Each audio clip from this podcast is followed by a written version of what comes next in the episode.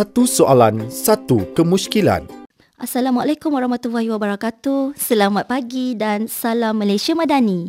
Saya Zurina binti Razali, penolong pegawai undang-undang Jabatan Bantuan Guaman Negeri Selangor dalam satu soalan satu kemusykilan membincangkan topik pengantaraan.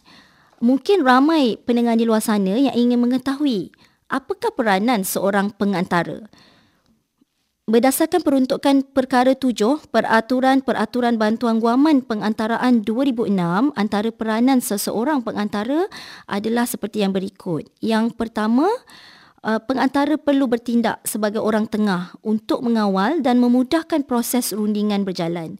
Yang kedua, pengantara tidak boleh bertindak sebagai hakim, yang mana hakim ini berperanan memutuskan sesuatu perbalahan ini dinyatakan dalam perkara 5 kurungan 4 Peraturan-Peraturan Bantuan Guaman Pengantaraan 2006. Seterusnya, seorang pengantara berperanan mendorong komunikasi di antara pihak-pihak semasa sidang pengantaraan dijalankan. Seterusnya, pengantara juga berperanan mengenal pasti kepentingan pihak-pihak. Selain daripada itu, pengantara juga berperanan menolong ataupun membantu pihak-pihak untuk mengkaji secara terperinci uh, apa-apa pertikaian mereka. Dan selanjutnya adalah pengantara berperanan uh, memastikan uh, kedua-dua pihak mendapat peluang yang sama rata dalam memberikan pandangan, pendapat dan juga luahan emosi yang terkawal semasa sidang perantaraan berjalan.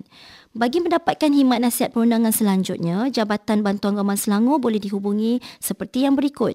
Jabatan Bantuan Guaman Selangor, LF Lot F50 tingkat 1, Pusat Komersial Ideal Convention Center IDCC, Jalan Pahad L15-L, Seksyen 15, 40200 Shah Alam, Selangor atau di talian 0355453398 atau sambungan 3492 atau sambungan 3497 atau sambungan 3439.